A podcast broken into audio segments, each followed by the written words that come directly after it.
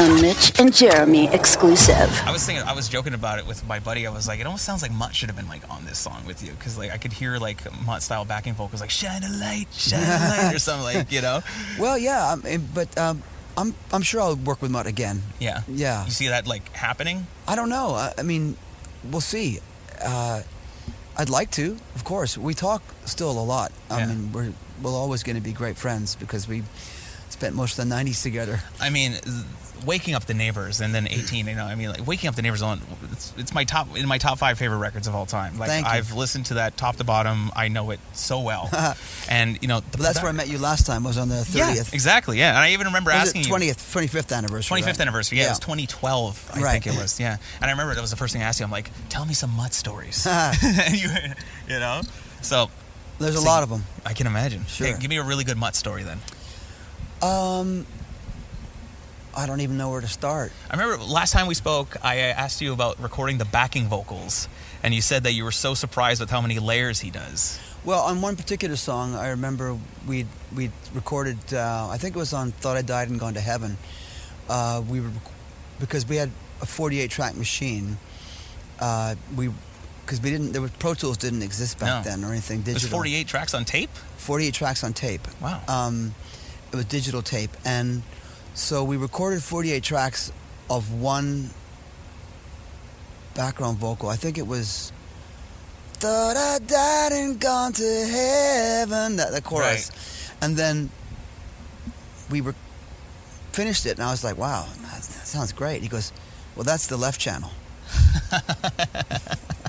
so you did 48 more for the right. Yeah, And even though, oh, oh, oh, all like, those, all those, all those. Yeah. So you do 48 each, So there was like, each line really. yeah, hundred Wow. channels of vocals. That's crazy. And even the drums on that record, like you know, the, so were those done through the Fairlight? Mm-hmm.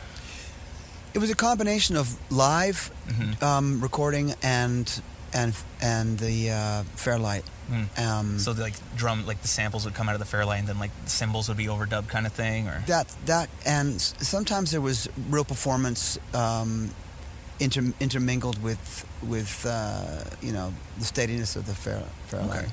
nice. Yeah, 'cause there's a couple of sound, like a su- like a couple elements on there where you hear some like real toms kind of blended in, and I'm like, oh, that's probably a live performance there. Yeah, and also we had uh, Clear Mountain mixing it, so Clear Mountain would have added. Yeah, what was that dynamic? Like you have Mutt as a producer, and then you have Claremont and like mixing it. it was like, the A team. Yeah, because usually it would have been Mutt and Shipley, but then you have Claremont, who was kind of like one of the original mixers, really. Yep. You know. So I no, it mean- was good. It worked Yeah. out fine. What was the biggest difference between you know Claremont and on Reckless and then Mutt? Oh, you, you really can't compare. No. no, no, no. So to have them but mixing the record, Keith you know. Scott, my guitarist, and I al- often say that uh, working with Mutt um, for for ten years was like going through the University of Rock. Yeah, to be fair, yeah. Ser- seriously, I mean, he was unbelievable. I learned a lot, and I think I became a much better better singer for working with him. Mm. Yeah, because I mean, first and foremost, he's a bass player and a singer.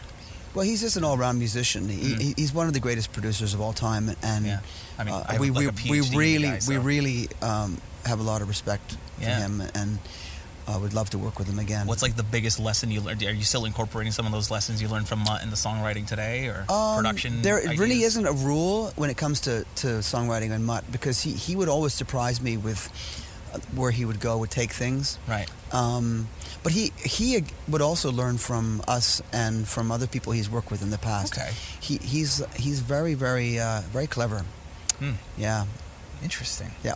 I was listening to a podcast with Jim Valance, and he was talking about the Pretty Woman Broadway show. Right. And he said something really funny, where he said that you guys would, you know, you've been working on this thing for four years. Yeah. You write a song, and then the director would come back and say, you know what, Uh, this isn't really fitting the scene. Can you go and rewrite it? Right.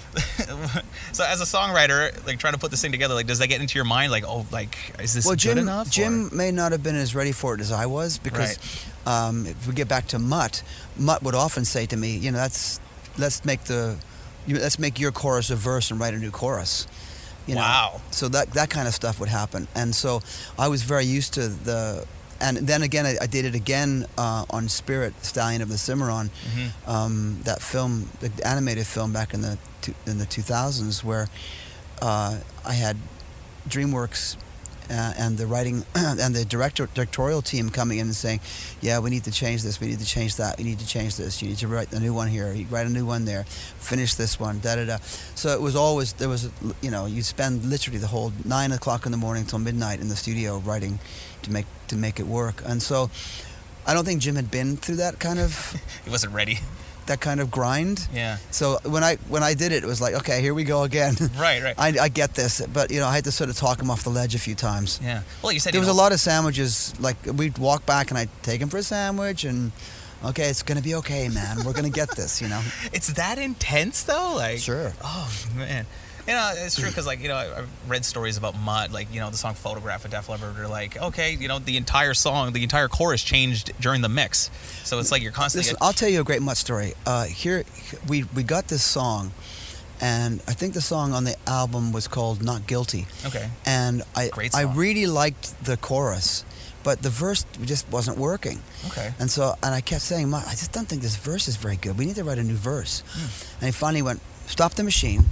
He put all the tracks in record for the verse, like guitar, bass, drums, keyboards any any vocals, and he put it on record and dropped out for the chorus. And I was like, and kept he kept the drums. right.